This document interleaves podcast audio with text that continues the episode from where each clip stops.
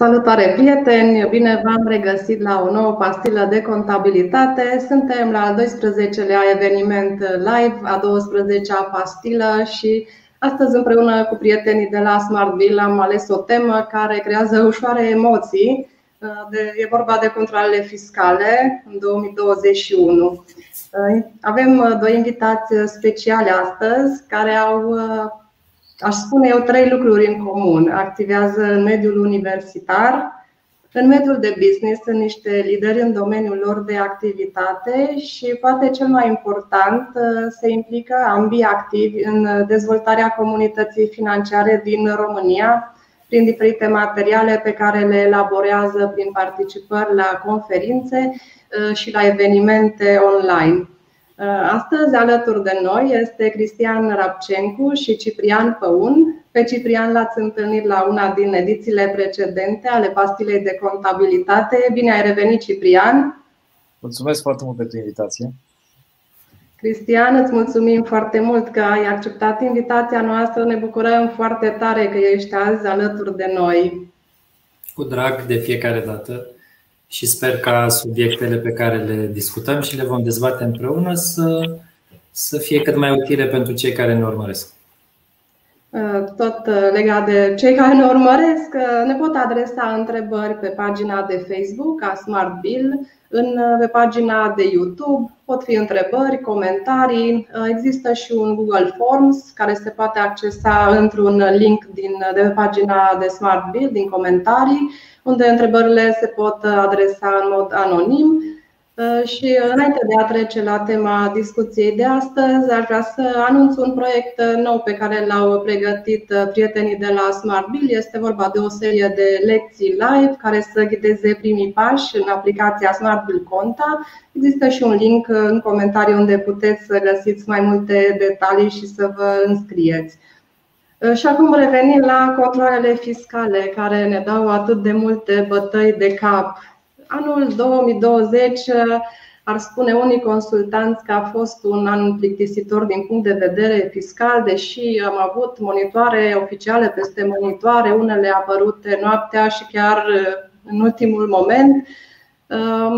Um, Cristian, care consider că sunt cele mai importante cinci măsuri publicate care au avut impact asupra companiilor în anul 2021 și ce părere ai despre aceste măsuri, care, cum le apreciezi? Uh, da, e dificil așa de creat un, un top 5 din toate aceste măsuri. Într-adevăr, dacă am face o analiză de substanță, nu pot spune că au avut loc modificări atât de radicale ale codului fiscal. Foarte multe modificări aduse și publicate în monitorul oficial au fost ca urmare a acestei pandemii COVID.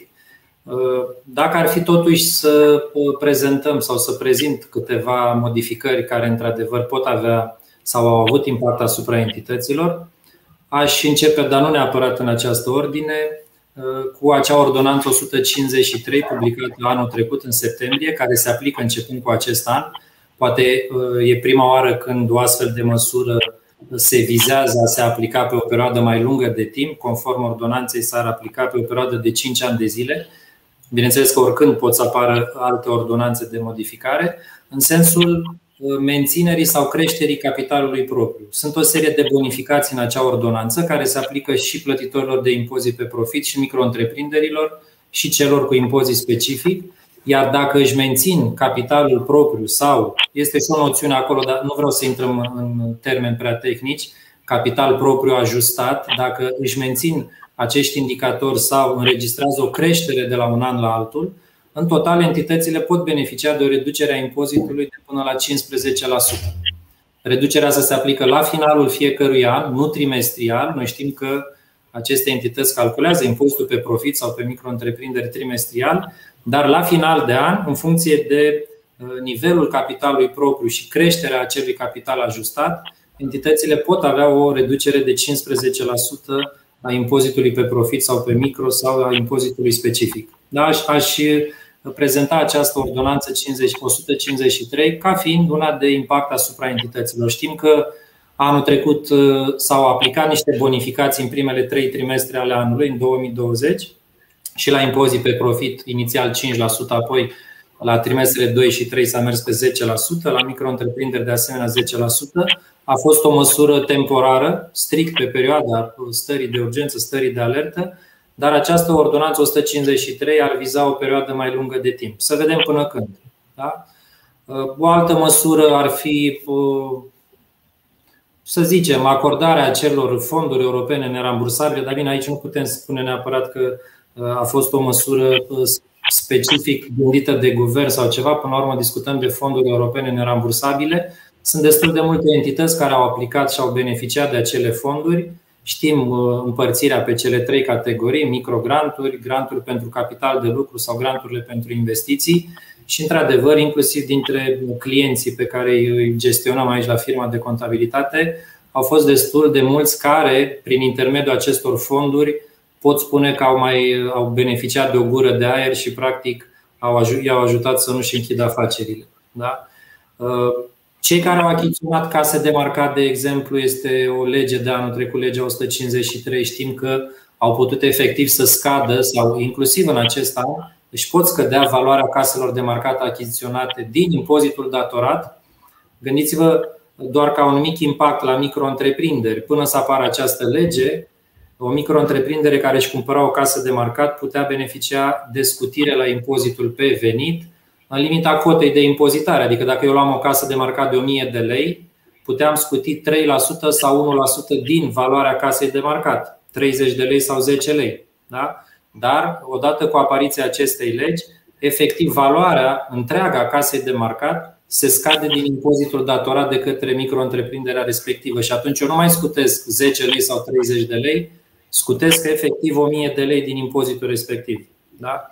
Chiar uh, ieri am impresia, în monitorul oficial a apărut uh, o ordonanță, ordonanța, uh, dar nu ordonanță, era un ordin al președintelui ANAF în 30 martie, prin care se dorește conectarea caselor de marcat la sistemul ANAF, să spunem, termenul fiind de 30 iunie pentru contribuabilii mari și 30 noiembrie pentru contribuabilii mici și mijlocii da, oarecum subiectul acesta, să zicem, îl legăm de, de precedentul. Nu știu, așa au fost multe măsuri. De exemplu, în domeniul Horeca, iarăși o chestie, o, o noutate oarecum.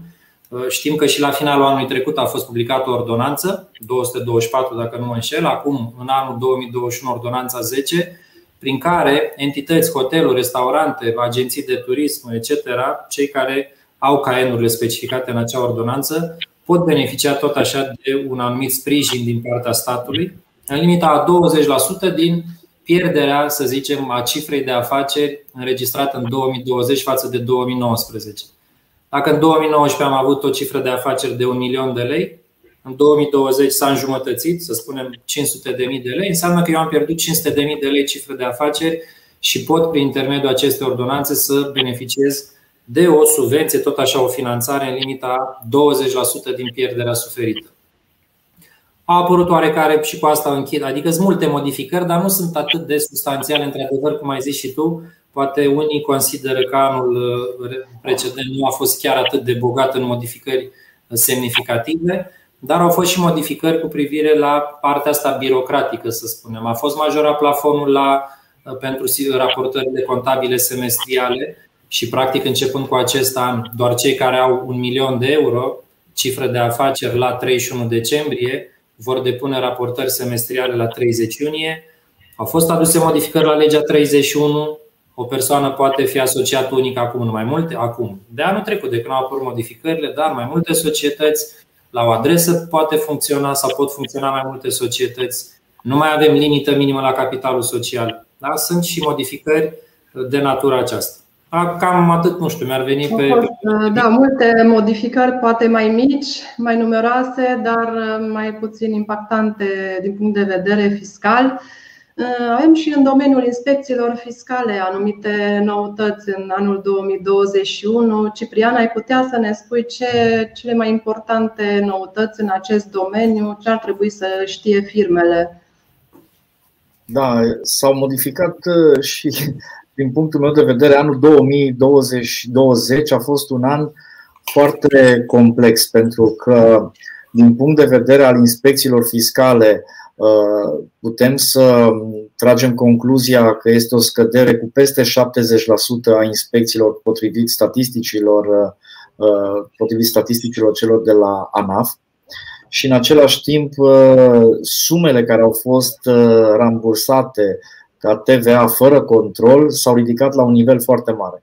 Cu toate acestea, sau în acest context, a apărut o modificare substanțială a codului de procedură fiscală la sfârșitul anului, la inițiativa Parlamentului, ceea ce este un lucru extrem de interesant pentru că până acum inițiativa de modificare a codurilor, uh, în special a codului de procedură fiscală, venea de la Ministerul de Finanțe.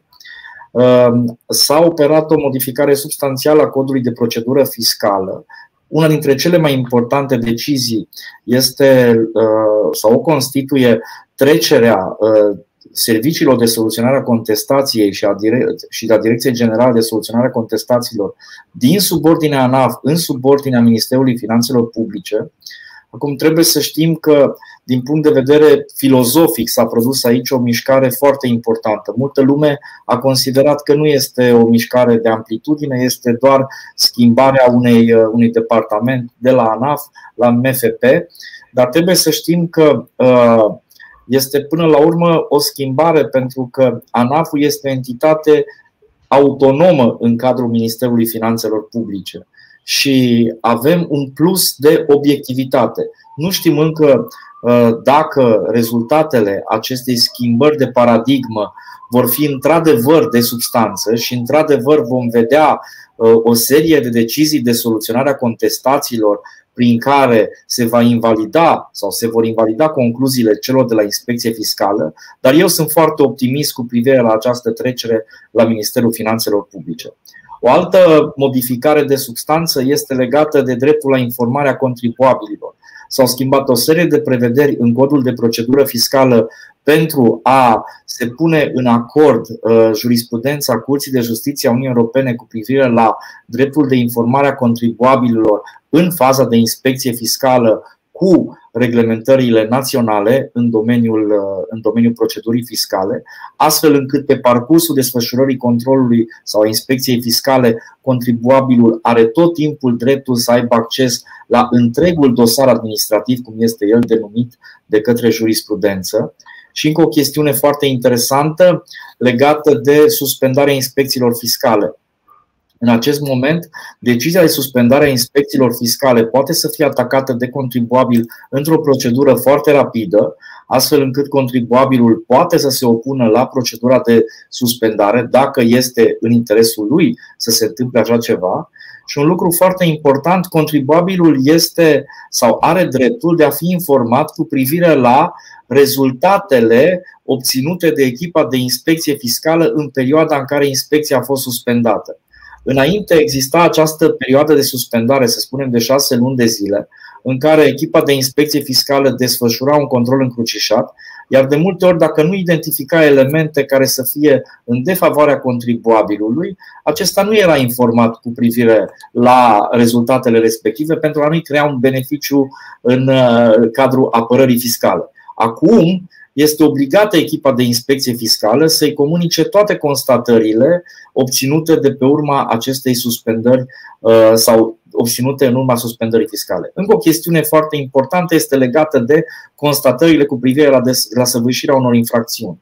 Dacă pe perioada desfășurării controlului fiscal există în paralel sau odată cu acest control fiscal o anchetă penală în curs și se ridică o serie de documente financiar fiscal contabile sau financiar contabile, uh, inspecția fiscală se va suspenda până la soluționarea respectivului dosar penal încă din faza de inspecție fiscală, fără a se emite decizie de impunere. Un lucru iar foarte important din punctul nostru de vedere în procedura de inspecție fiscală, pentru că nu se va emite decizie de impunere cu privire la această chestiune. Uh, mai sunt uh, o serie de elemente cu privire la nulitățile uh, care pot să apară în faza de inspecție fiscală și mecanismul în care operează aceste nulități, adică nesocotirea unor drepturi ale contribuabilului, sunt uh, sancționate direct de codul de procedură fiscală cu nulitatea deciziei de impunere. Deci, după cum putem vedea, există o serie de modificări de substanță în procedura fiscală aduse pe calea unei uh, modificări legislative, ceea ce este de foarte bun augur în Parlamentul României. Deocamdată se încearcă să se identifice normele pentru punerea în executare a acestor acestor modificări. Vreau să vă spun că la acest moment se lucrează la Ministerul Finanțelor Publice, uh, se lucrează la transferul angajaților și a infrastructurii, de exemplu, de la soluționarea contestațiilor dinspre ANAF către MFP. Dar eu zic că toate aceste schimbări au fost în favoarea contribuabilului și au ajutat foarte mult uh, contribuabilul în această perioadă. Dar, uh, Ciprian, din perspectiva controalelor fiscale, la ce crezi că ar trebui să ne așteptăm uh, noi companiile în anul 2021? Crezi că vor fi mult mai intense? Crezi că statul va veni să verifice mai uh, accentuat companiile sau cel puțin anumite domenii majore de activitate? Sincer, nu cred. Uh, eu cred că ritmul va rămâne un ritm uh, destul de similar cu cel al anului 2020, datorită condițiilor pandemice. Adică vom asista la un procentaj de maxim 50% din numărul controlelor fiscale sau inspecțiilor din anul 2019. Sigur, temele de control predilecte ale anului 2021 au rămas ca cele din 2020, ca cele din 2019. Și în special discutăm la nivel de TVA, rambursările de TVA, care sunt, sigur, în acest moment destul de uh, relaxate din punct de vedere documentar și aici trag un semnal de alarmă pentru toți contribuabilii să trateze cu foarte mare responsabilitate depunerea documentelor justificative și mecanismul de rambursare să fie făcut ca la carte, pentru că există riscul unor uh, riscuri de non-conformare fiscală care se ducă și la evaziune fiscală pe zona de TVA. Probabil că este un, uh, o atenție sporită pe zona TVA-ului la dezvoltatori imobiliari sau la constructori cu referire la uh, deducerile sau la, sau la aplicarea TVA-ului la construcțiile anexe, adică la parcările auto există controle la toți dezvoltatorii imobiliare din orașele mari cu privire la această chestiune, cu cât ar trebui să se, să se impoziteze, de exemplu, parcarea care este o anexă a apartamentului. Dacă apartamentul e vândut cu 5%, respectiva parcare intră în calculul suprafețelor și a sumelor respective sau nu. Deci aceasta este o dezbatere în continuare. Diurnele pe, pentru cei care desfășoară activități în afara țării și mecanismul de uh, calculare a acestor diurne.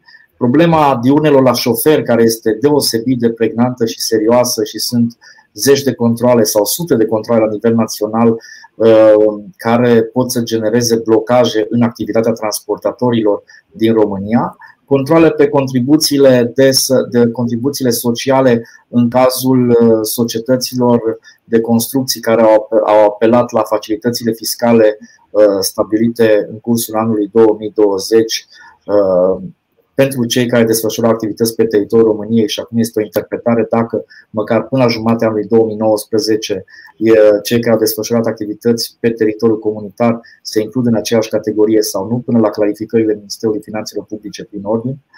Um, vor mai fi controle pe etichetele cadou pentru că sunt o serie de procese verbale de constatare ale celor de la antifraudă care au fost trimise către inspecția fiscală și deocamdată cei de la inspecție ezită să înceapă controle uh, susținute pe această zonă. Sunt câteva, uh, câteva astfel de controle, ca să zic așa, generate deja în, în această zonă etichetelor cadou.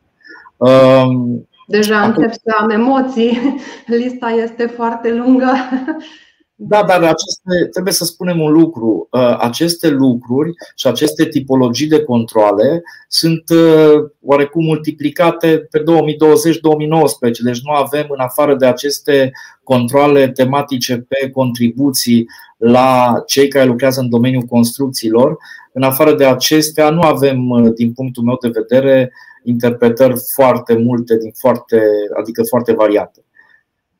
Trebuie să vedem și numărul de contribuabili controlați într-un an. Aceasta este o altă chestiune statistică foarte interesantă. Adică dacă luăm numărul contribuabililor controlați într-un an, veți vedea că nu depășim 1% din uh, numărul contribuabilor, iar valoarea totală a deciziilor de emisă într-un an este undeva la sub 0,7% din produsul intern brut, Ehm, aceasta incluzând toate deciziile de impunere, deși cele care se contestă și cele care se câștigă, etc. Deci, eu cred că fiecare dintre noi trebuie să ne gândim mai mult cum supraviețuim, să creăm business, ca să creăm prosperitate și nu neapărat să ne fie frică de aceste controle fiscale.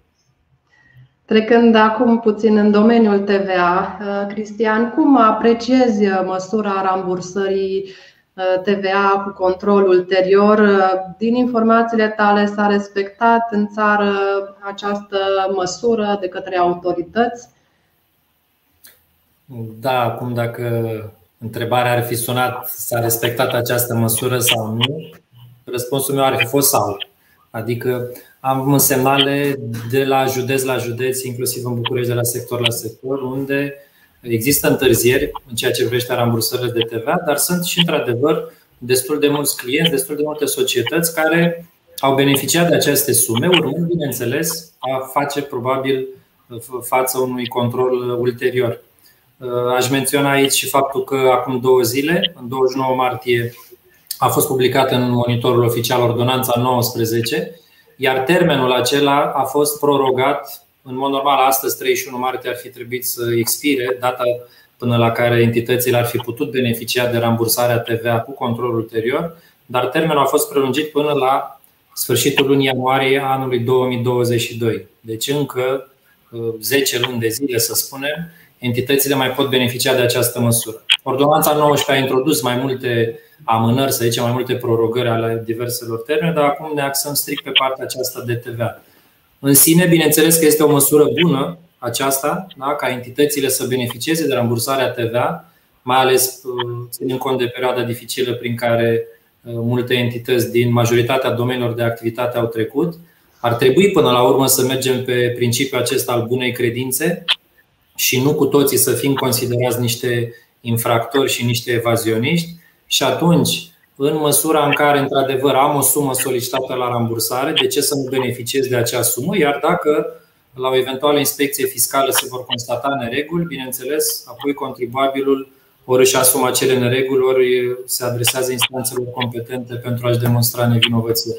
Deci, în mare, pot spune din, încă o dată, din clienții pe care avem și cei cu care am discutat, că această măsură a fost cât de cât respectată. Poate nu uh, în 30 de zile, să zicem, s-a, s-a beneficiat de restituirea sumelor, dar oricum la 2-3 luni de zile majoritatea uh, au beneficiat de, de rambursarea acelor sume. Cristi, avem o întrebare pe TVA, cred că tot în zona de rambursare, da, de la Roxana Lazar. Ne întreabă așa, suntem la prima solicitare de rambursare de TVA. Vă rugăm să ne spuneți ce documente ar trebui să pregătim pentru a trece cu bine de inspecția fiscală, cam în cât timp se finalizează o inspecție și în cât timp se virează TVA-ul către firmă. Da, așa din teorie e ușor de zis ce spune legea, dar din practică ce documente ar trebui? În primul rând, documentele financiar-contabile aferente perioadei care vizează rambursarea TVA. Toate entitățile trebuie să fie conștiente că dacă solicită TVA la, la rambursare în afara perioadei de prescripție de 5 ani de zile, adică eu strâng TVA de recuperat din 2010 și noi suntem acum în, și n-am avut TVA de plată sau ce, adică efectiv să am TVA de recuperat de atât de mulți ani de zile, clar, tot ce depășește perioada de prescripție nu mai am dreptul la rambursarea acelor sume. Apoi veți vedea inspectorii fiscali solicită jurnale de cumpărări, jurnale de vânzări. De multe ori, dar oricum în ultima perioadă, să zicem, nu se mai pune atât de mult accentul pe forma documentelor, ci mai mult pe fondul, dacă se respectă condițiile de fond și nu neapărat de formă. Îmi aduc aminte acum 7-10 ani de zile cât de mult se punea accentul. Păi da, dar nu e trecută întreaga ro, nu e ro pe factură, ci doar cuiul firmei că adresa nu e completă, adică erau niște chestii, domnule, vrei să-mi dai jos TVA pe motivul ăsta, hai să vedem realitatea tranzacției. Într-adevăr, este o achiziție care ține de domeniul de activitate al firmei. În ultima perioadă, cel puțin eu am constatat aici o îmbunătățire a acestei situații. Apoi, de la caz la caz, se poate cere o structură a TVA-ului, TVA-ul deductibil și colectat împărțit pe domenii de activitate sau în funcție de, de, de, de domeniul în care activează societatea respectivă. În ceea ce privește finalizarea inspecției fiscale, vă dați seama că nu este un termen anume, depinde foarte mult de perioada supusă controlului, depinde mult de volumul de documente, depinde dacă se solicită acele controle încrucișate la o serie de parteneri. Da? Contează acele neconcordanțe pe declarația 394, se ține cont de ele și la un moment dat se poate suspenda inspecția fiscală până când acele verificări încrucișate, cum le zicem mai pe scurt, se finalizează. Iar apoi, în ceea ce privește rambursarea efectivă a sumelor către societate, pot dura, nu știu, poate dura 60, 120 de zile, adică încă o dată de la județ la județ și inclusiv în București de la un sector la altul, la unele, într-adevăr, se merge mai bine, la altele sunt o serie de întârzieri. Acum nu știu exact pe circuit ce se întâmplă, dar cel puțin asta am constatat eu. Cristian, ce alte măsuri în domeniul TVA au fost de impact pentru în anul 2021? Măsuri de impact, așa, esențiale. În primul rând, aș menționa majorarea plafonului de la TVA la încasare și aici au fost o serie de bâlbâieri din partea guvernanților. Inițial trebuia ca acel nou plafon de 4.500.000 de lei să se aplice cu 1 ianuarie, dar ordonanța de anul trecut nu a modificat peste tot în codul fiscal această trimitere și de-abia prin ordonanța 13, apărut recent, să spunem, acest plafon a fost într-adevăr implementat și în practică, iar începând cu data de 1 aprilie efectiv, entitățile care au avut cifra de afaceri ori anul trecut, ori pe perioada scursă până, până în prezent, de până în 4.500.000 de lei, aceste entități pot opta pentru aplicarea sistemului TVA la încasare. Anterior, opțiunea aceasta se putea exercita ori atunci când solicita înregistrarea în scopuri de TVA, ori în luna ianuarie, dacă pierdeai acest termen, cum era înainte de 25 ianuarie, nu ai mai fi putut cere în cursul anului intrarea în sistemul de TVA la încasare, dar odată cu ordonanța 13, contribuabile entitățile plătitoare de TVA înregistrate în scopuri de TVA pot solicita oricând în cursul anului intrarea în acest sistem, cu condiția, bineînțeles, să nu fi depășit acest plafon, oricând însemnând până în data de 20 ale lunii următoare perioadei fiscale. Da? Depinde dacă sunt la trimestru sau la TVA.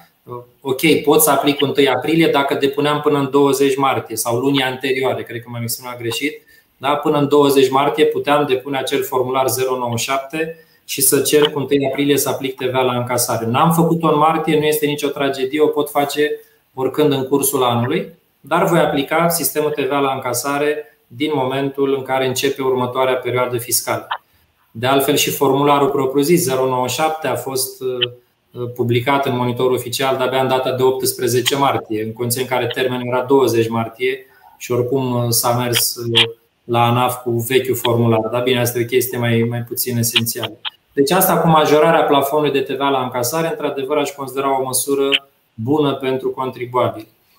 În mod normal, de la 1 ianuarie ar fi trebuit să intre noul plafon pentru vânzările de locuințe cu acea cotă redusă de 5%. Știm că în prezent este de 450.000 de lei și ar fi trebuit să crească la 140.000 de euro, să se ia cursul în sfârșit valabil la începutul anului, etc. Dar uh, în 31 decembrie, dacă nu mă înșel, 30 sau 31 decembrie, a fost publicată o ordonanță în monitor oficial, ordonanța 226, prin care această măsură a mai fost amânată cu un an de zile. Nu poți, nu poți să vii în vara anului trecut să introduci această măsură, iar în data de 31 decembrie să vii și să amâni cu încă un an, probabil când deja unele entități și-au făcut bugete, estimări, etc. Da? Aici condițiile rămân aceleași, suprafața utilă să fie până în 120 de metri pătrați, locuința neapărat să poată fi locuită ca atare, să nu fie vândută la gri sau în alte condiții neterminate, etc. Și, așa cum spunea și Ciprian, în ce privește tranzacțiile acestea cu locuințe, trebuie foarte multă atenție cu privire la anexe. Da? Eu pot spune varianta mea în cazul acestor tranzacții. Dacă sunt dezvoltator imobiliar și vreau să vând un apartament împreună cu un loc de parcare, locul de parcare ar trebui considerat o anexă, nu intră în calculul suprafeței utile, bineînțeles, ci se ține cont conform legii locuinței doar de suprafața efectivă aferentă de locuit, dar intră în calculul plafonului de 450.000 de lei, fiind o anexă. Și atunci, dacă eu vând apartamentul cu 430.000 și locul de parcare cu 30.000 de lei, cumulat am depășit acel plafon și, în mod normal, nu mai pot aplica uh, cota redusă de TVA de 5%. Da? Aici se încearcă, în practică, tot felul de mecanisme de ocolire a acestor, unde ești fix la limita dintre sume, locul de parcare uh, eventual să-l cumpere o rudă, apartamentul tu sau în tranzacții separate, dar oricând la o eventuală inspecție pot fi considerate uh, ca fiind tranzacții legate, în sfârșit. Da? Deci, uh, această măsură, da, ok, poate ar fi fost bună, în același timp putem privi și din celălalt punct de vedere. Uh, parcă în codul fiscal zice că aceasta este o măsură socială, adică 5% hai să aplicăm la locuințe ca o măsură socială. Ori deja când vorbim de un plafon de 140.000 de euro cu TVA de 5%, nu știu în ce măsură mai uh, această prevedere, să zicem, se aplică masei largi de consumatori, să spunem, și nu neapărat ca o dedicație pentru dezvoltatorii imobiliari. În sfârșit, putem aici intra în, în diverse discuții pe subiectul ăsta. Și un ultim aspect, uh, uh, oarecum important pe partea de TVA, dar care nu se poate aplica acum pe termen scurt, în ceea ce privește ajustarea bazei de impozitare a TVA. Ce înseamnă chestia asta? Emit facturi de vânzări, bunuri sau prestări servicii unui client și nu încasez suma respectivă de la client. Da, dar eu am colectat TVA și l-am, l-am virat la bugetul de stat. Ce pot face dacă eu efectiv nu încasez suma de la client? Codul fiscal, până la modificarea pe care o să o menționez imediat, prevede faptul că poți să-ți ajustezi TVA-ul, cum ar veni între ghilimele, să-l iei înapoi de la stat, în cazul intrării în faliment a clientului tău, a beneficiarului și la punerea în aplicare a unui plan de reorganizare. E, în mod normal, de la 1 ianuarie s-a mai introdus un scenariu, dar vom vedea imediat că el nu se poate aplica efectiv începând cu acest an, dacă la un moment dat entitățile au creanțe față de persoane fizice, da? persoane fizice și au trecut 12 luni de la data scadenței, de la termenul stabilit ca fiind pentru plată. Aici tu trebuie să întreprinzi măsuri ori de natură comercială, dacă creanța e până în 1000 de lei, ori în instanță, proceduri judiciare, dacă acea creanță e mai mare de 1000 de lei. Numai că ce se întâmplă? Această măsură se aplică doar pentru creanțele unde scadența intervine începând cu 1 ianuarie 2021, adică nu se aplică și retroactiv și pentru creanțele din urmă. Am termenul de plată, să zicem 10 februarie 2021, da. Da, dar legea 296 vine și spune au trecut 12 luni de la acest termen de plată, dar abia atunci poți veni să-ți ajustezi TVA-ul. Deci, practic, măsura asta a fost introdusă cu 1 ianuarie în codul fiscal 2021, dar ea oarecum va putea fi aplicată efectiv începând cu 2022, pentru că de la data scadenței care trebuie să fie ulterioară datei de 1 ianuarie 2021, mai trebuie să treacă un an de zile până când tu, contribuabil, să faci această ajustare a TVA-ului. Dar ușor, ușor, deja s-au scurs 3 luni de zile, mai sunt 9 luni, să zicem, măsura asta poate fi efectiv aplicată. Trebuie să fim atenți și la tranzacțiile cu uh, entitățile din Marea Britanie, din Regatul Unit, dacă ar fi, dat deja Na, suntem deja în luna martie, știm foarte bine că operațiunile intracomunitare vizează strict entitățile din UE, iar pentru Marea Britanie de la 1 ianuarie există acel Brexit. Cam astea ar fi, nu știu, câteva uh, modificări pe parte de, pe parte de TVA. De TVA. Domnul Radu Cristian ne, ne precizează într-un comentariu că s-a afișat o circulară Uh, pe site-ul Ministerului Finanțelor Publice din 9 a 3 2021 cu privire la aplicarea scutirii de TVA la exporturi și a dovezii transportului. Vă mulțumim pentru comentariu și pentru informația aceasta. Uh, avem încă o întrebare de la doamna Anda Moldovan. Uh, Ciprian, unde putem găsi publicate deciziile Curții de Justiție a Uniunii Europene și ce efecte au deciziile acesteia în uh, aceste decizii în fața organelor fiscale sau a instanței de judecată? Da, foarte bună întrebarea. Toate deciziile Curții de Justiție a Uniunii Europene sunt publicate pe site-ul lor oficial www.curia.eu. Da? Deci acolo există un formular de căutare și pe diferite domenii eu vă uh, îndrum spre zona de fiscalitate, puneți acolo materie fiscalitate, formular de căutare și vă apar toate deciziile în materie de fiscalitate uh, foarte, foarte uh, bine structurat uh, acest formular de căutare. Pe lângă pe lângă portalul uh, Curții de Justiție a Uniunii Europene, sigur există cole- uh, colecții de hotărâri ale Curții de Justiție a Uniunii Europene. Din păcate, în ultimii patru ani n-au mai fost publicate repertoarele de jurisprudență ale Curții. Acestea erau publicate în limba franceză și engleză, datorită numărului mare de soluții, nu mai au fost publicate pe hârtie și de aceea vă îndrum către cărți de specialitate care tratează problemele sectoriale, fie că este vorba de TVA, fie că este vorba de impozit pe profit.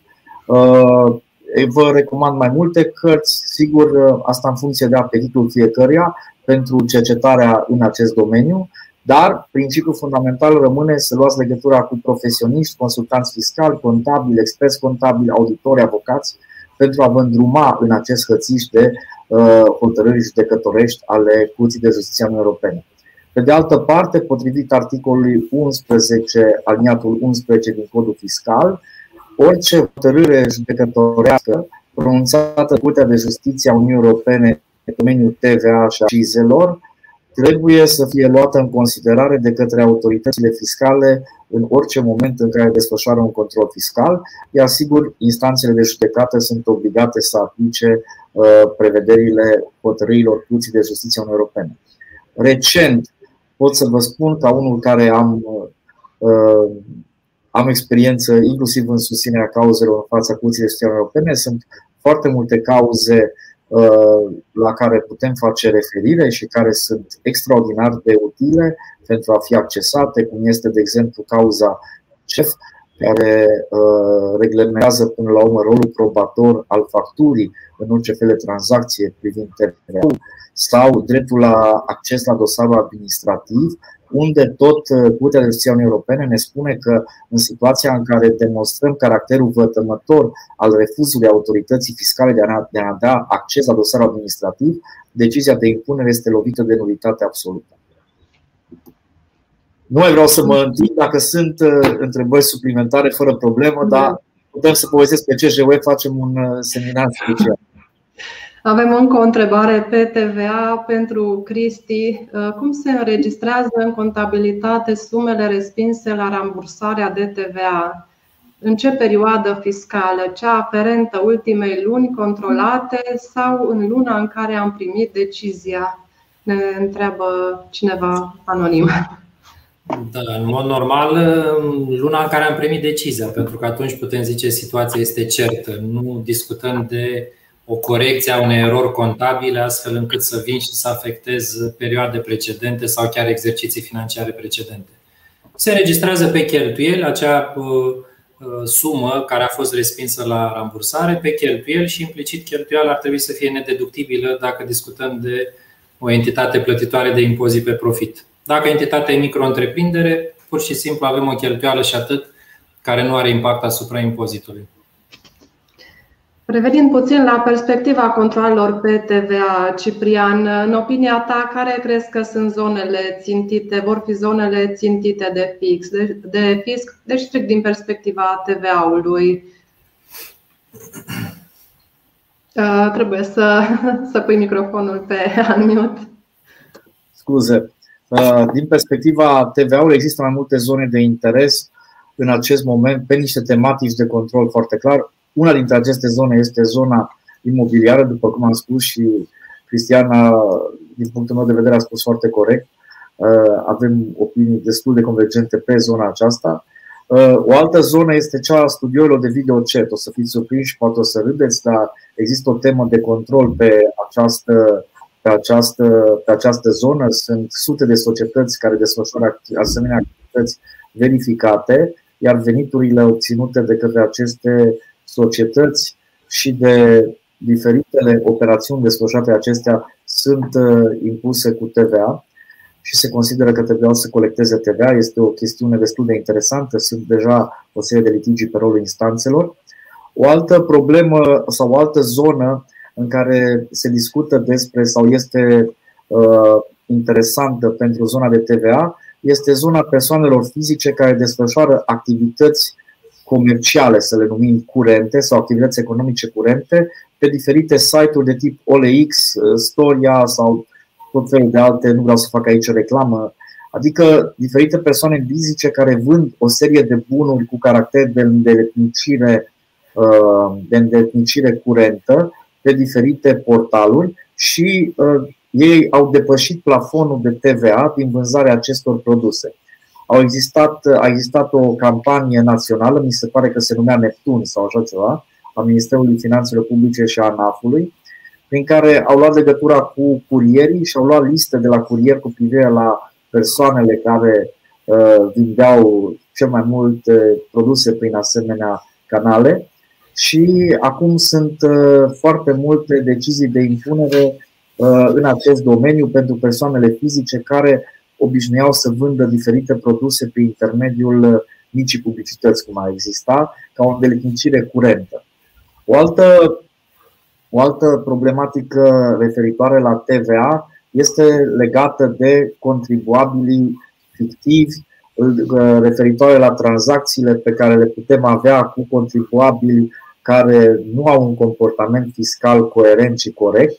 Uh, sigur, după 2015 s-au împuținat foarte mult aceste, aceste cazuri. Putem să observăm o scădere dramatică, aș putea spune, și este îmbucurătoare a acestor situații în care se achiziționau diferite bunuri de la societăți cu un comportament fiscal inadecvat sau inactiv, dar continuă să existe asemenea, asemenea situații și acolo există și dosare penale de cele mai multe ori, inițiate fie de către cei de la antifraudă, fie de către inspectorii fiscali. Um, tot în zona inspecțiilor pe, pe TVA există din ce în ce mai puțin dezvoltatori imobiliari care dezvoltă ansambluri rezidențiale de persoană fizică și există asocieri între persoane fizice și societăți pentru dezvoltarea unor ansambluri rezidențiale, uh, asocieri în care se mandata persoana juridică să colecteze și să facă plata TVA-ului și acolo sunt niște interpretări din perspectiva ANAF-ului cum că nu ar fi putut persoana fizică să delege sau să mandateze persoana juridică să facă asemenea operațiuni și că în principiu ar fi trebuit să se înregistreze ea însă și în scop de TVA. Deci există încă o serie de bombe neexplodate, le-am numit eu, cum sunt aceste. Gândiți-vă că noi am început să discutăm despre acest TVA la dezvoltatorii pe persoană fizică, cum se numesc ei, de prin 2009-2008.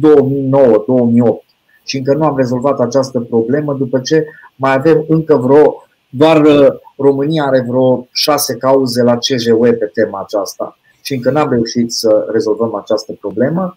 Problema acestor contribuabili uh, fantomatici sau fictivi, din nou, n-a fost rezolvată în România, deși sunt o serie de spețe ale CJU în care se Uh, instituie prezumția de nevinovăție a contribuabilului care dovedește că a operat în mod coerent și corect.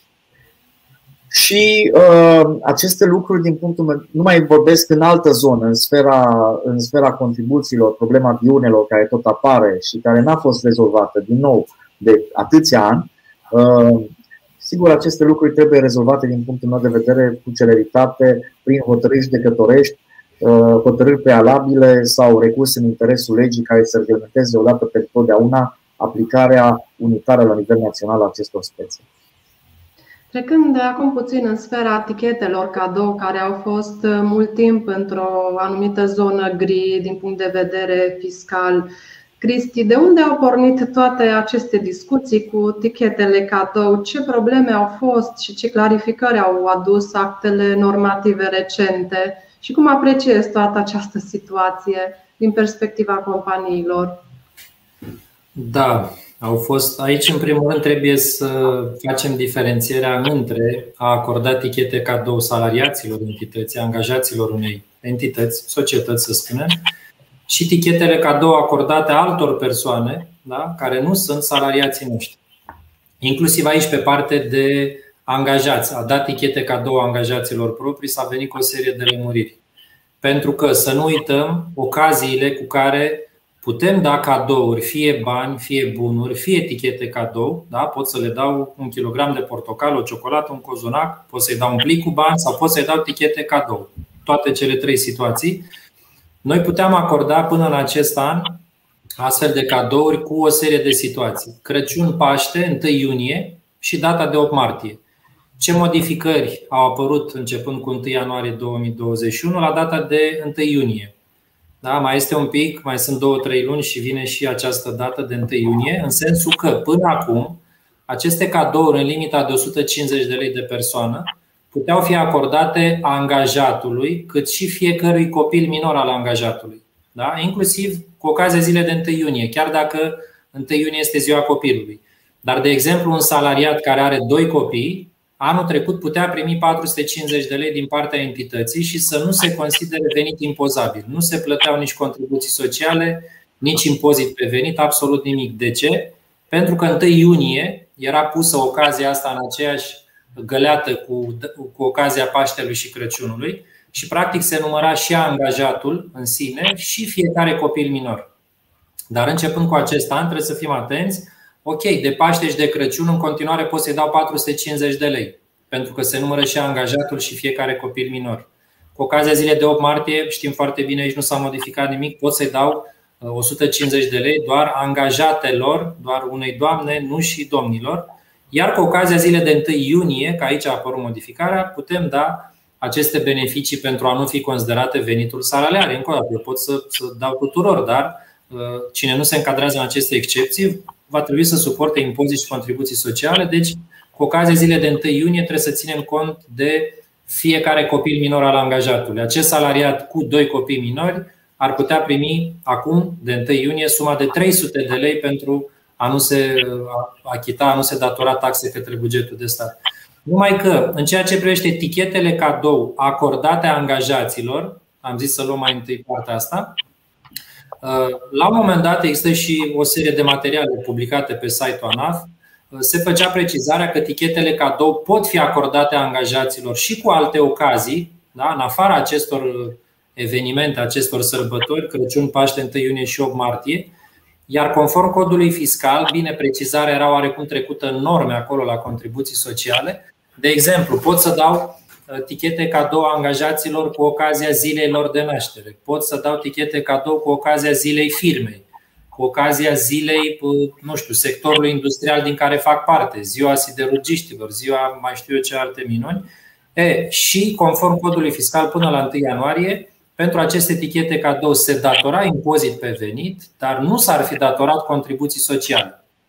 Da? Era acolo excepție la articolul 142 undeva la aliniatul 5 în, în normele de aplicare ale articolului 142, la articolul 5 acolo în norme, era această excepție, că nu se datorează contribuții sociale pentru aceste etichete cadou acordate angajaților în afara acelor ocazii. Numai că aceste ocazii trebuiau alese cu grijă, așa în fiecare lună puteam să inventăm câte o ocazie.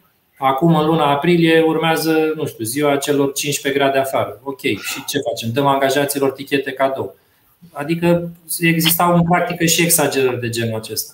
Dar ordonanța 13, care a fost publicată în acest an, vine oarecum și lămurește și pe partea de contribuții sociale aici, în ceea ce privește angajații, că inclusiv la tichetele cadou acordate angajaților se aplică scutirea de contribuții sociale doar cu aceste ocazii, Crăciun, Paște, 1 iunie, 8 martie și în limitele pe care le-am, le-am discutat un pic mai devreme. Vreau să-i dau de ziua angajatului, vreau să-i dau de ziua firmei, de nu știu ce altă ocazie, să-i dau tichete cadou, e, începând cu această ordonanță 13, acum tratamentul este oarecum clar acolo, se datorează și contribuții sociale pe lângă impozitul pe venit. Da? Și ca o mică paranteză oarecum la subiectul ăsta, ține tot de angajați, aș mai menționa și acea limită introdusă recent cu 1 ianuarie cu privire la decontarea Uh, concediilor, să zicem, efectuate de către angajați, de contarea pe banii firmei. Adică o entitate poate acorda angajaților, cât și membrilor de familie, o anumită sumă de bani pentru, nu știu, a efectua concedii, treaba lor ce fac.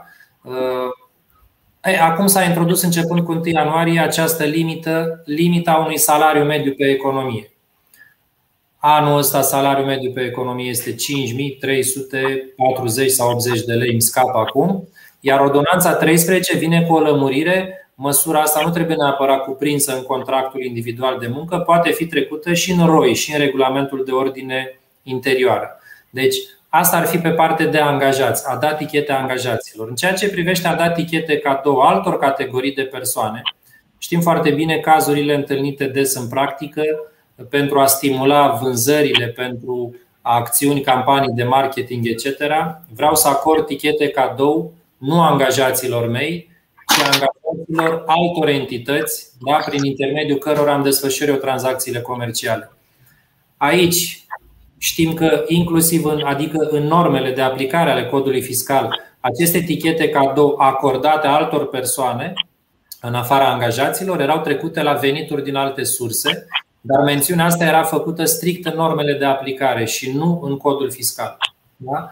Dar uh, acum, să zicem, s-a introdus inclusiv în codul fiscal această precizare că entitățile care acordă tichete cadou altor persoane, da, în afara angajaților, trebuie să țină o evidență nominală a acestor persoane. Se consideră practic venit din alte surse, ceea ce scria și înainte, dar oarecum doar în norme, și trebuie reținerea să se efectueze la sursă, adică plătitorul de venit, entitatea, să rețină impozitul de 10% aferent acestor tichete uh, cadou. Acum rămâne de văzut uh, ce se întâmplă cu perioadele anterioare. Dacă uh, Ok, o inspecție fiscală poate fi începută acum, dar să fie aferentă ultimilor 5 ani de zile. Modificările astea au intervenit acum, da? ce se va întâmpla cu regimul în trecut. Din punctul meu de vedere, ar trebui să se meargă pe, iarăși pe principiul bunei credințe și poate Ciprian, cum se cheamă principiul acela din codul de procedură fiscală, atunci când legislația este neclară și nu există dispoziții uh, precise și așa, să se dea câștig de cauză contribuabil. E un principiu, un scap. In dubio contra fiscum. In dubio contra fiscum, asta se Exact. Așa ar trebui să se aplice. care urmărește să-l introducă în codul fiscal, am urmărit recent, e, e de fapt o propunere legislativă înregistrată exact pentru introducerea expresă a acestui principiu în codul fiscal, deși câteva prevederi există și în momentul de față. Da. Da, există, da. Din punct de vedere al riscurilor pe care le, le-ar putea avea companiile, tocmai așa cum spunea Cristi, ne uităm în trecut, avem o inspecție fiscală care se întinde și pe perioade din trecut. Care sunt riscurile pe care le vezi, Ciprian, legat de acest subiect al tichetelor cadou? Și crezi în cele din urmă că vom avea parte de o amnistie fiscală? Ha, riscurile etichetele, problematicii etichetelor cadou Uh, din punctul meu de vedere, vizează anul 2015. Și cu cât trece mai mult timpul și nu s-a început inspecția fiscală pe 2015, deja 2016, 2017, 2018, 2019 sunt destul de clare. Și dacă cineva a fost acolo după 2015 într-o anumită culpă, are o mică problemă de interpretare a prevederilor legale, din punctul meu de vedere astfel încât dacă nu s-a început inspecția fiscală, nu s-a înscris autoritatea fiscală cu aviz de inspecție fiscală uh, și nu s-a înscris în registru unic de control, până la acest moment, avem o poziție destul de favorabilă dacă vom calcula termenul general de prescripție și în virtutea ultimelor reglementări și a tuturor uh, discuțiilor care s-au făcut cu privire la prescripție, cred că lucrurile vor fi rezolvate de la sine prin trecerea timpului și prin intervenirea prescripției. Și cred că aceasta a fost una dintre soluțiile pe care strategic le-a abordat și ANAF-ul. Au lăsat cei de la antifraudă să meargă în control, să facă procese verbale de sesizare și după aceea au lăsat oarecum la competența DGRFP-urilor începerea inspecțiilor. DGRFP-urile au întârziat și, din păcate, nu sau, sau din fericire, depinde din ce perspectivă vedem, sumele respective nu o să mai poată să fie recuperate la bugetul de stat. Nu cred într-o amnistie, pentru că am urmărit pozițiile publice ale uh, decidenților din zona Ministerului Finanțelor Publice, care au susținut că nu sunt susținătorii unor uh, creșteri de taxe și impozite în 2021, dar nici a unor amnistii. Și din această perspectivă, nu cred că trebuie să ne așteptăm la o asemenea chestiune. Ne putem aștepta însă la un recurs în interesul legii sau la o hotărâre prealabilă pronunțată de către înalta curte de casație și justiție pentru dezlegarea unor chestiuni de drept cu privire la această problemă. Problema, adică ideea este cine își asumă ca și contribuabil să se ducă cu această clarificare la înalta curte. Adică orice fel de, de un demers de tipul acesta comportă și un risc. Riscul este acela de a se da o interpretare defavorabilă contribuabilului și atunci vă dați seama că ai o anumită problemă.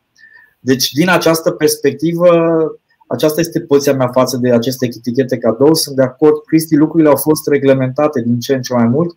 Pentru perioadele tulburi, părerea mea este că ar fi trebuit să se emită o lege de amnistie pe toate domeniile și să închidem odată perioadele tulburi din, uh, sau perioadele care erau foarte interpretabile și aici era rolul Comisiei Fiscale Centrale și din păcate această Comisie Fiscală Centrală nu s-a mai întrunit. Rolul ei era de a da o serie de decizii care să aibă interpretări generale la nivel național.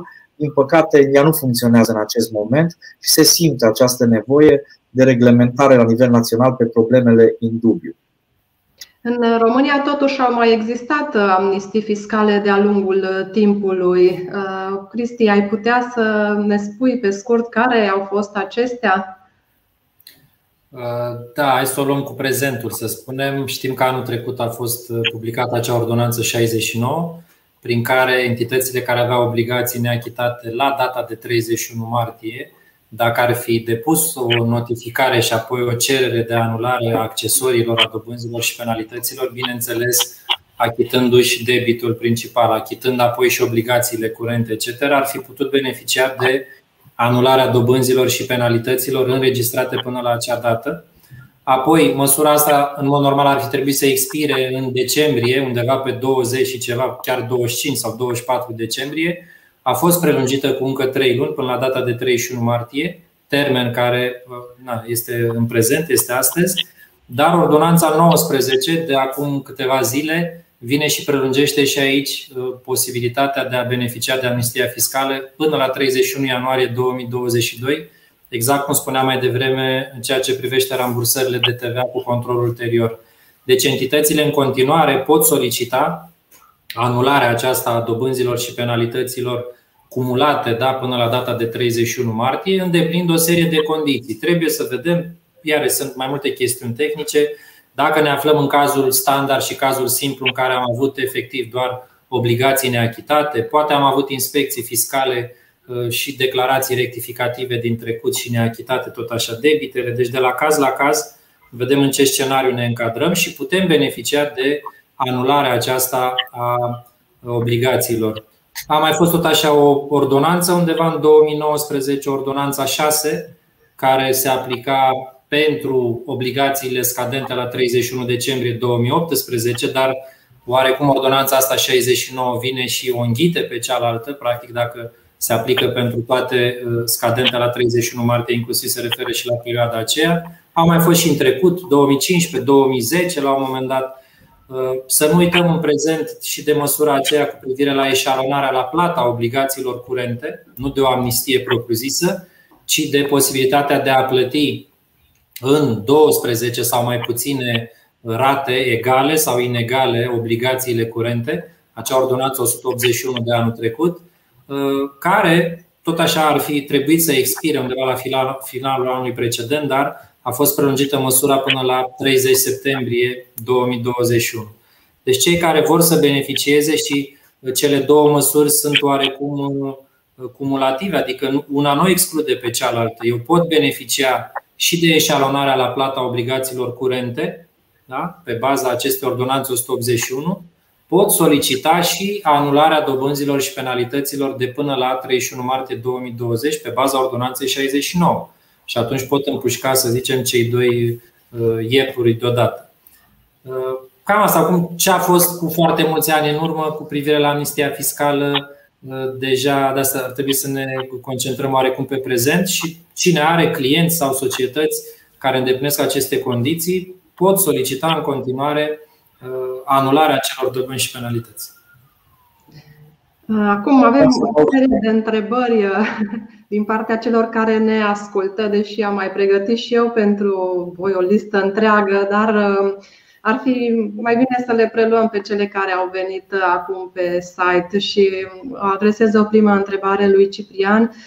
Există, există posibilitatea în România de a cere o reexaminare a unei decizii de soluționare a unei contestații foarte interesantă această întrebare. Într-adevăr, prin modificările codului de procedură fiscală de anul trecut și dacă memoria nu mă, nu mă joacă o festă, este vorba de articolul 281 indice 1 din cod de procedură fiscală, se instituie posibilitatea de o reexaminare a acestei decizii de soluționare a contestației.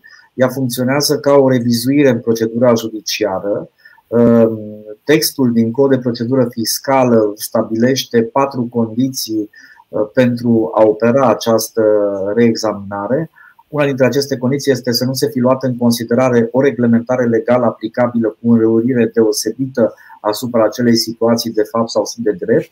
O a doua chestiune se referă la uh, incidența unei uh, prevederi a uh, a unei hotărâri prealabile sau unui recurs în interesul legii formulat uh, într-un dosar aflat pe rolul uh, în alte curs de casație și justiție.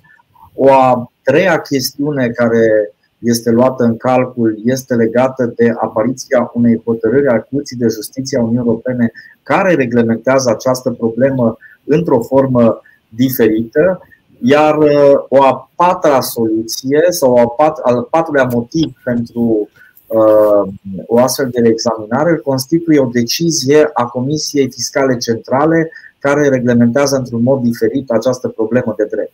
Deci iată că avem niște argumente pe care putem să le folosim și o invit pe contribuabil să încerce să acceseze această opțiune a reexaminării deciziilor de uh, decizie soluționare a contestațiilor, pentru că avem o bază legislativă în acest moment. Mulțumim. Uh, mai avem o întrebare pentru Cristi. Care este tratamentul cheltuielilor cu serviciile achiziționate de o societate plătitoare de impozit pe profit în favoarea unui asociat care este și salariat al societății?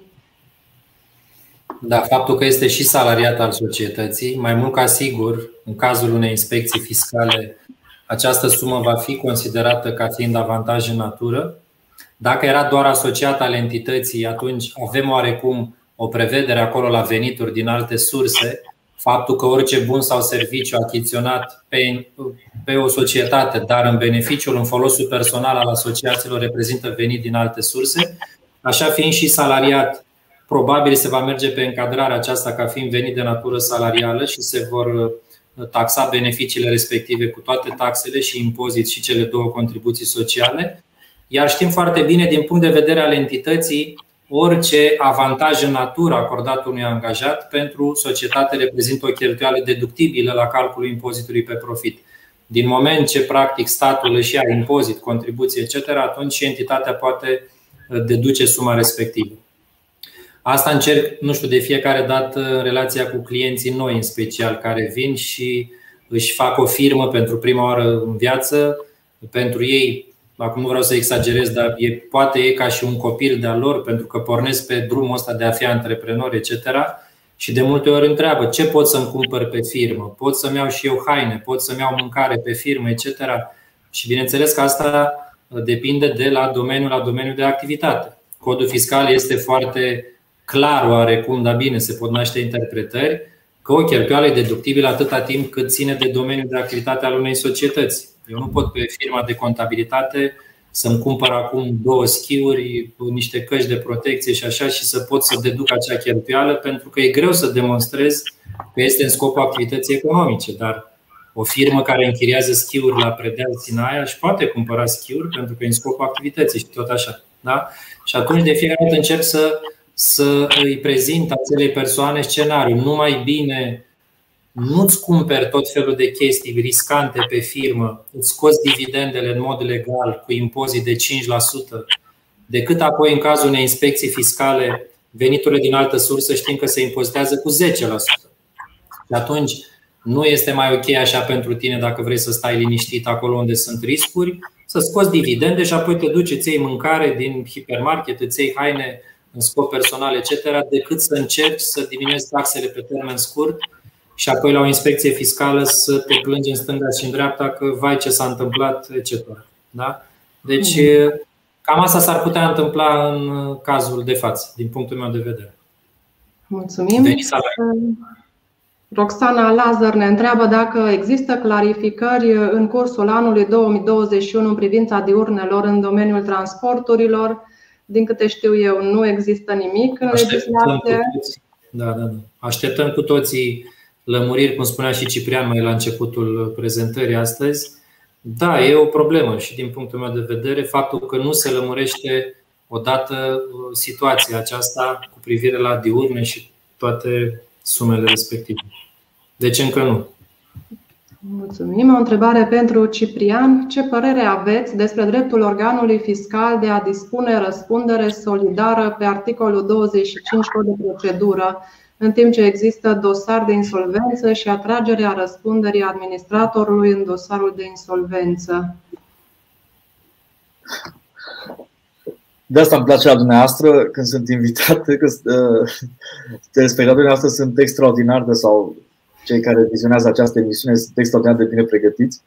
Uh, depinde pe ce paragraf al articolului 25. Dacă suntem pe articolul 25 aliniat 1, trebuie să se dovedească reaua credință a contribuabilului în procedura normală, adică trebuie să se dovedească că acesta cu bună știință a uh, efectuat tranzacții care să ducă la, uh, care să ducă la diminuarea patrimoniului societății.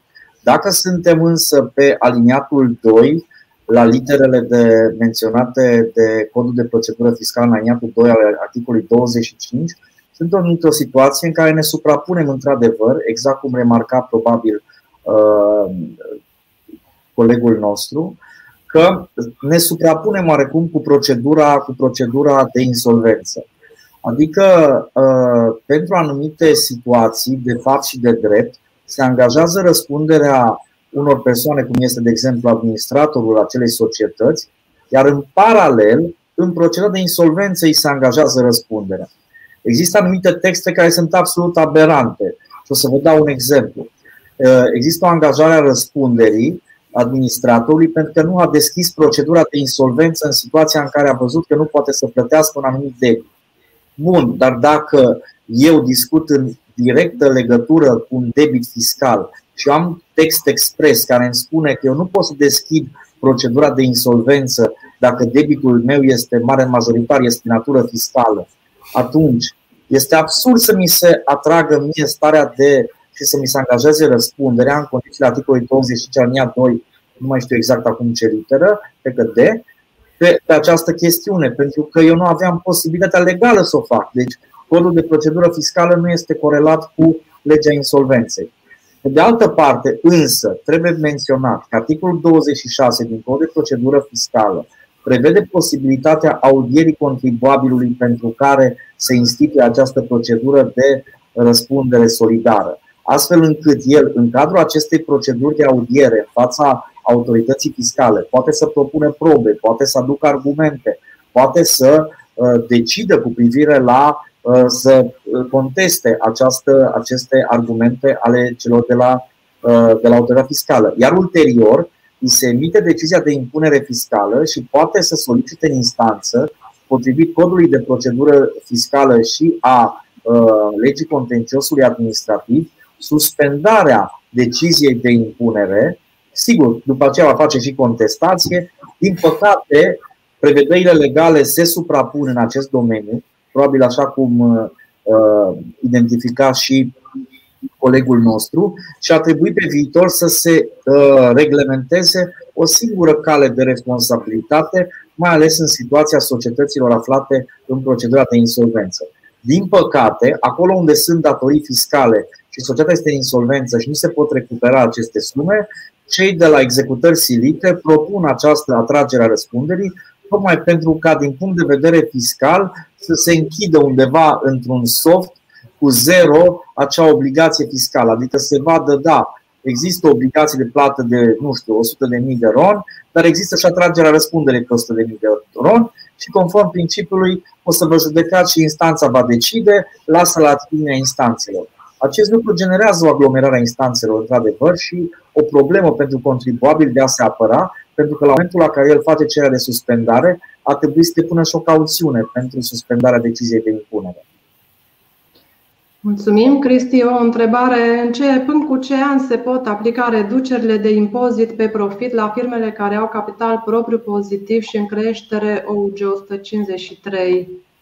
Începând cu 2021 și practic această uh, bonificație, între ghilimele, această reducere a impozitului se face doar anual, nu trimestrial, deci practic la primele trei trimestre acum în 2021 impozitul pe profit sau la micro-întreprinderi se calculează ca și până acum, conform datelor din evidența fiscală, iar la definitivarea impozitului, la finalul anului, atunci se vine și se stabilește exact de ce procent aș putea beneficia.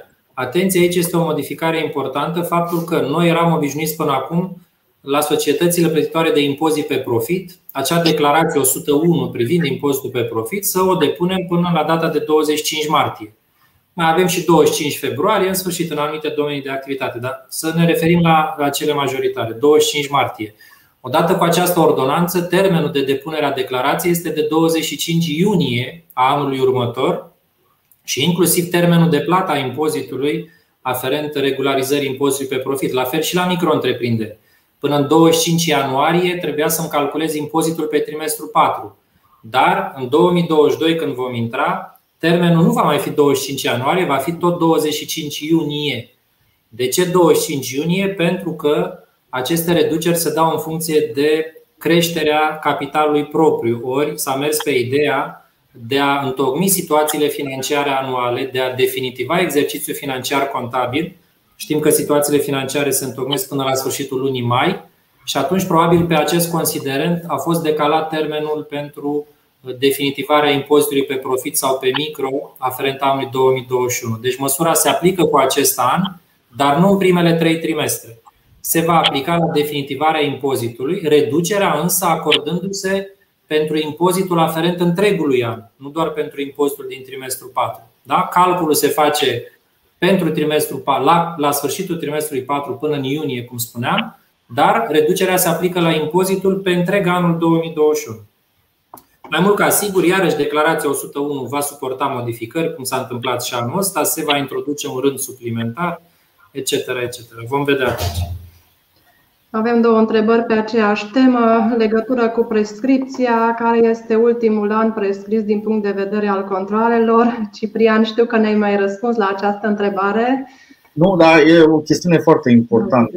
Este Decizia numărul 21 a înaltei curs de casație și justiție într-un uh, recurs în interesul legii prin care a calculat mecanismul sau a dezlegat mecanismul de interpretare și de calcul al prescripției pe vechiul cod de procedură fiscală, în care a menționat foarte clar că pe vechiul cod de procedură fiscală, și țin să menționez lucrul ăsta, termenul de prescripție este 5 ani, Uh, deci este foarte important acest lucru. Dar pe nou cod de procedură fiscală avem o prevedere expresă în uh, articolul 110, uh, 112 din cod de procedură fiscală, unde se menționează foarte clar că termenul de prescripție este 5 ani și 6 luni, cum ar veni. Adică el începe să curgă de la 1 iulie anului următor în care s-a stabilit obligația de plată. Cu toate acestea, prin decretul uh, prezidențial numărul 41 din 2020, termenele de prescripție au fost suspendate pe perioada 15 martie-15 mai 2020. Asta înseamnă că pe cele două luni de zile avem un gap de suspendare a prescripției, ceea ce înseamnă că uh, termenul, acum nu sunt eu foarte bun la matematică, dar ați înțeles uh, un pic despre ce e vorba, termenul începe să curgă undeva la 15 septembrie, dacă eu calculez ca lumea, pentru, uh, pentru, situațiile, uh, pentru situațiile care merg uh, înapoi. Deci trebuie să luați în calcul faptul că două luni de zile termen de prescripție au fost suspendate prin decretul prezidențial numărul 41 din 2020. Nu mai știu acum numărul articolului care a stabilit, uh, uh, care a stabilit suspendarea, dar știu numărul, numărul, numărul decretului. Mulțumim. Uh, Cristi, mai avem o întrebare scurtă. Întrebarea e scurtă, cred că răspunsul e mai lung.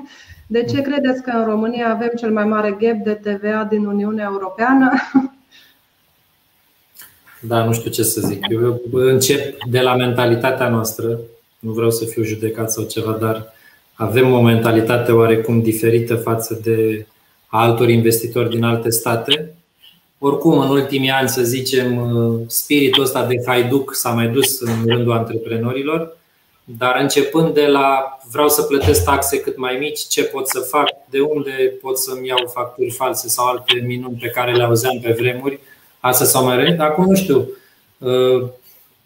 poate Ciprian, poate tu ai un răspuns mai bun. De ce avem gapul ăsta față de, de alte țări? De ce gradul de colectare? Să vedem acel, acel proiect cu privire la factura electronică pe care ANAF tot ar vrea să-l instituie începând cu acest an, dacă se va mai diminua acolo un pic evaziunea pe partea de TVA. Nu știu, e greu de, de dat un răspuns concret, dar inclusiv mentalitatea noastră cred că joacă și ea un rol aici. Da, și eu zic că digitalizarea va contribui, sunt de aceeași părere, Cristian, digitalizarea va contribui la scăderea acestui gap de TVA, dar cred că este și o problemă legată de comunicarea între Ministerul Finanțelor Publice și Comisia Europeană privind modul de calculare a gapului de TVA. Eu cred că acolo este o mică problemă în relația dintre MFP și Comisie. Cred că Comisia stabilește și uh, folosește niște indicatori. Nu vreau să fiu genul de om care tot timpul e supărat că ne ne fluier arbitrii greșiți sau ceva, dar e o problemă pentru că eu nu am înțeles, uh, am analizat foarte mult acest, uh, această problemă într-un articol științific și mi s-a părut că metodologia pe care o folosește Comisia Europeană pentru calcularea ghetului TVA nu concordă cu realitățile naționale. Asta e o părere personală științifică, acum nu neapărat uh, bazată, dar o să tot, tot lucrez la chestiunea aceasta. Avem o întrebare de la doamna Alina Agoston. Domnule Ciprian Păun, dacă ne puteți detalia puțin câteva aspecte cu privire la problemele juridice de care vă loviți în ceea ce privește asocierile dintre persoanele juridice, firme de construcții plătitoare de TVA și persoanele fizice care intră în asociere, ce ați sesizat în pozițiile inspectorilor ANAF cu privire la aceste asocieri. Dacă ați avut cazul ăsta, Ciprian, și ne poți da. răspunde pe, pe scurt? e aici, în primul rând că eu nu sunt un, eu nu sunt un fan al acestor uh, asocieri. Da? Nu e treaba mea, e treaba consultanților fiscali sau a celor care desenează businessul. O asociere între o persoană fizică și o societate se creează la momentul la care societatea, uh, persoana fizică, uh, are terenul, vine firma de societatea de construcții și vrea să edifice un anumit bloc da? După aceea, în baza unui contract, ei îl numesc de asociere în participațiune pe vechiul contract de, sau vechiul model de asociere în participațiune, iar la sfârșit uh, vând respectivele imobile în anumite formule pe care ei le definesc ca fiind uh, optime sau, sau nu. Aici problema este legată de deducerea TVA-ului în demersul economic de edificare a respectivelor construcții. În marea majoritate a situațiilor, asociatul al doilea, care de obicei este societatea de construcții, care își asumă și rolul de lider al asocierii și de persoană de contact în relația cu ANAF, depune diferite cereri de rambursare pe TVA, raportat la faptul că de asociere se, uh, se uh, emit aceste facturi și după aceea ei încearcă să deducă TVA-ul pe societate, cum ar veni. Și aici, din punctul meu de vedere, se creează un, o problemă de interpretare diferită. Contribuabilul spune, domnule, m-a asociat numai cu terenul, pe mine nu mă interesează din punct de vedere al TVA-ului. Sigur, îl va interesa la momentul vânzărilor, asta va fi o altă discuție. Dar, din punctul meu de vedere, pentru că această asociere să funcționeze, mecanismul acesta la asocieri este greșit. Dar este o părere pur personală. Ar trebui gândite alte soluții, poate că facem o temă specială de dezbatere pe această chestiune, în care societatea de construcție achiziționează o parte a terenului, se face o promisiune de partaj cu privire la mecanismul de partajare a imobilului și se întăbulează ambele părți ca și, uh, ca și coproprietari.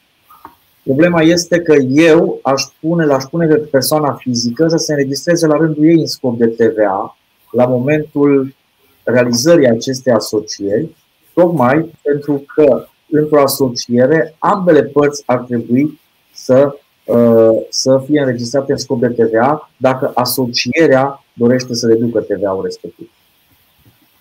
Dar aici, este o, aici deschidem drumul și deschidem uh, cutia Pandorei la foarte multe interpretări diferite și la construcții juridice și fiscale pe care le-au gândit mulți colegi și cred că ar trebui să uh, colega noastră să apeleze la sprijin de specialitate dacă este blocată într-un astfel de sistem, un avocat, consultant fiscal sau contabil care să poată să deslege aceste lucruri. Mulțumim. Mai preluăm o ultimă întrebare. De fapt, sunt două întrebări splitate. Conform hotărârii Curții de Justiție a Uniunii Europene din cauza C349 per 96, vânzarea anexelor gospodărești, loc de parcare, boxă, nu trebuie descompusă artificial de vânzarea efectivă a unui bun imobil. Practic se consideră o livrare accesorie vânzării imobilului și urmează același regim fiscal ca operațiunea principală. Să spunem că respect condițiile pentru 5%. În cazul, uh, completarea vine în cazul în care anexele gospodărești sunt facturate la 2-3 luni de la vânzarea apartamentului. Considerați că este corect să aplic 19% la livrare în condițiile în care respect suprafața de 250 de metri pătrați de la articolul 291 din codul fiscal. Este... Deci, uh, răspund eu. Uh, dar nu o să vă, n-o să vă placă. Deci, decizia, decizia din 1996 este o speță britanică, dacă nu mă înșel, pentru că am accesat-o și eu, pentru că mai avem destule spețe în instanță pe tipologii de tipul acesta. Uh, este o speță britanică care a fost soluționată în 1999, din câte știu eu, uh, deși numărul este ce din 1996. Acea speță dată de către Curtea Rusiei Europene în complet de 5 are un punct 2 de la considerente. Iar în punctul 2 de la considerente, dacă veți că este doar în limba engleză o găsiți, pentru că la momentul respectiv România nu era membra Uniunii Europene, spune în felul următor. It's up to the national judge to decide, adică este în conformitate cu uh, decizia judecătorului național de a analiza dacă referitor la aplicarea legislației naționale, se consideră că bunul respectiv este o anexă sau nu, dacă nu mă înșală foarte mult memoria. Pe de altă parte, problema mare este legată de faptul că această decizie a CJUE, pe care am încercat și eu să o folosesc în anumite spețe, sper că distinși colegi de la NAF nu o să fie pe recepție foarte mulți acum, este aprobată și este hotărâtă în 1999, adică cu 8 ani de zile înainte de intrarea României în uh, Uniunea Europeană. Ori, potrivit unei alte spețe celebre, deciziile, se, uh, chiar într-o speță pe care eu am gestionat-o la, în fața CJUE, cauza Vădan, deciziile CJUE se aplică față de România începând cu 2007, deci cu data aderării efective a țării noastre la Uniunea Europeană. Uh, deci, din această perspectivă, eu vă îndrum să folosiți această cauză, este foarte interesantă, avem foarte mult uh, argument juridic pe care putem să-l folosim acolo, dar trebuie să luăm în considerare și reglementarea națională, adică legea locuinței, cum spunea și Cristian acum un jumătate de oră, mi se pare, pentru că legea locuinței în România este foarte clară, din păcate și ea este veche din 1995, dacă nu mă înșală memoria, Iar ca argument principal, dacă vindem respectivul bun la două luni, s-au făcut foarte multe asemenea construcții juridice. Problema mare apare de la mecanismul de întăbulare a anexelor în România. Atât timp cât eu pot să întăbulez o parcare sau o pivniță sau o boxă separat de apartament, avem această dezbatere juridică. Pentru că dacă eu aș fi putut să întăbulez exclusiv parcarea și boxa anexă și tot pe un singur CF, n-ar mai fi fost niciun fel de discuție. Din punctul meu de vedere, de acum apărând contribuabilii dezvoltatori imobiliari, atâta timp cât mi se permite să întăbulez pe un CF separat, parcare, garaj, uh, box, orice alt imobil, eu pot să-l vând liber, fără niciun fel de uh, chestiune. Dar trebuie să-l vând, din punctul meu de vedere, cu 19%, pentru că nu este o locuință care se poate vinde ca atare. Mulțumim. Acum văd uh, un, un comentariu interesant. Uh, o firmă din Sibiu a fost controlată de antifraudă pentru tichete cadou și prin procesul verbal a obligat societatea să refacă statele de plată din perioada controlată 2016-2020 și să calculeze uh, contribuția de asigurări sociale pentru tichetele cadou acordate angajaților care nu se încadrau în plafonul de 150 de lei. Deci avem și din partea celor care ne ascultă uh, comentarii utile, vă recomand să le citiți. Uh, iată că am ajuns la final. Vă mulțumesc foarte mult. Delia. Delia, dacă îmi permiți această chestiune, pentru că am uitat să spun acest lucru și e foarte important și îmi cer scuze că te-am întrerupt. Uh, pentru colegul nostru, decizi, cei de la antifraudă au dreptul doar să emită un raport de constatare. Ei, acest proces verbal de constatare sau raport, cum îl numim, pot să-l comunice către inspecția fiscale sau către autoritățile de parchet, deci către parchete. Ei nu au uh, dreptul să emită un act administrativ care să poată să genereze efecte similare deciziei de impunere. Deci, din această perspectivă, ce este cuprins în procesul verbal de constatare a celor de la antifraudă are titlul de recomandare. Mulțumim.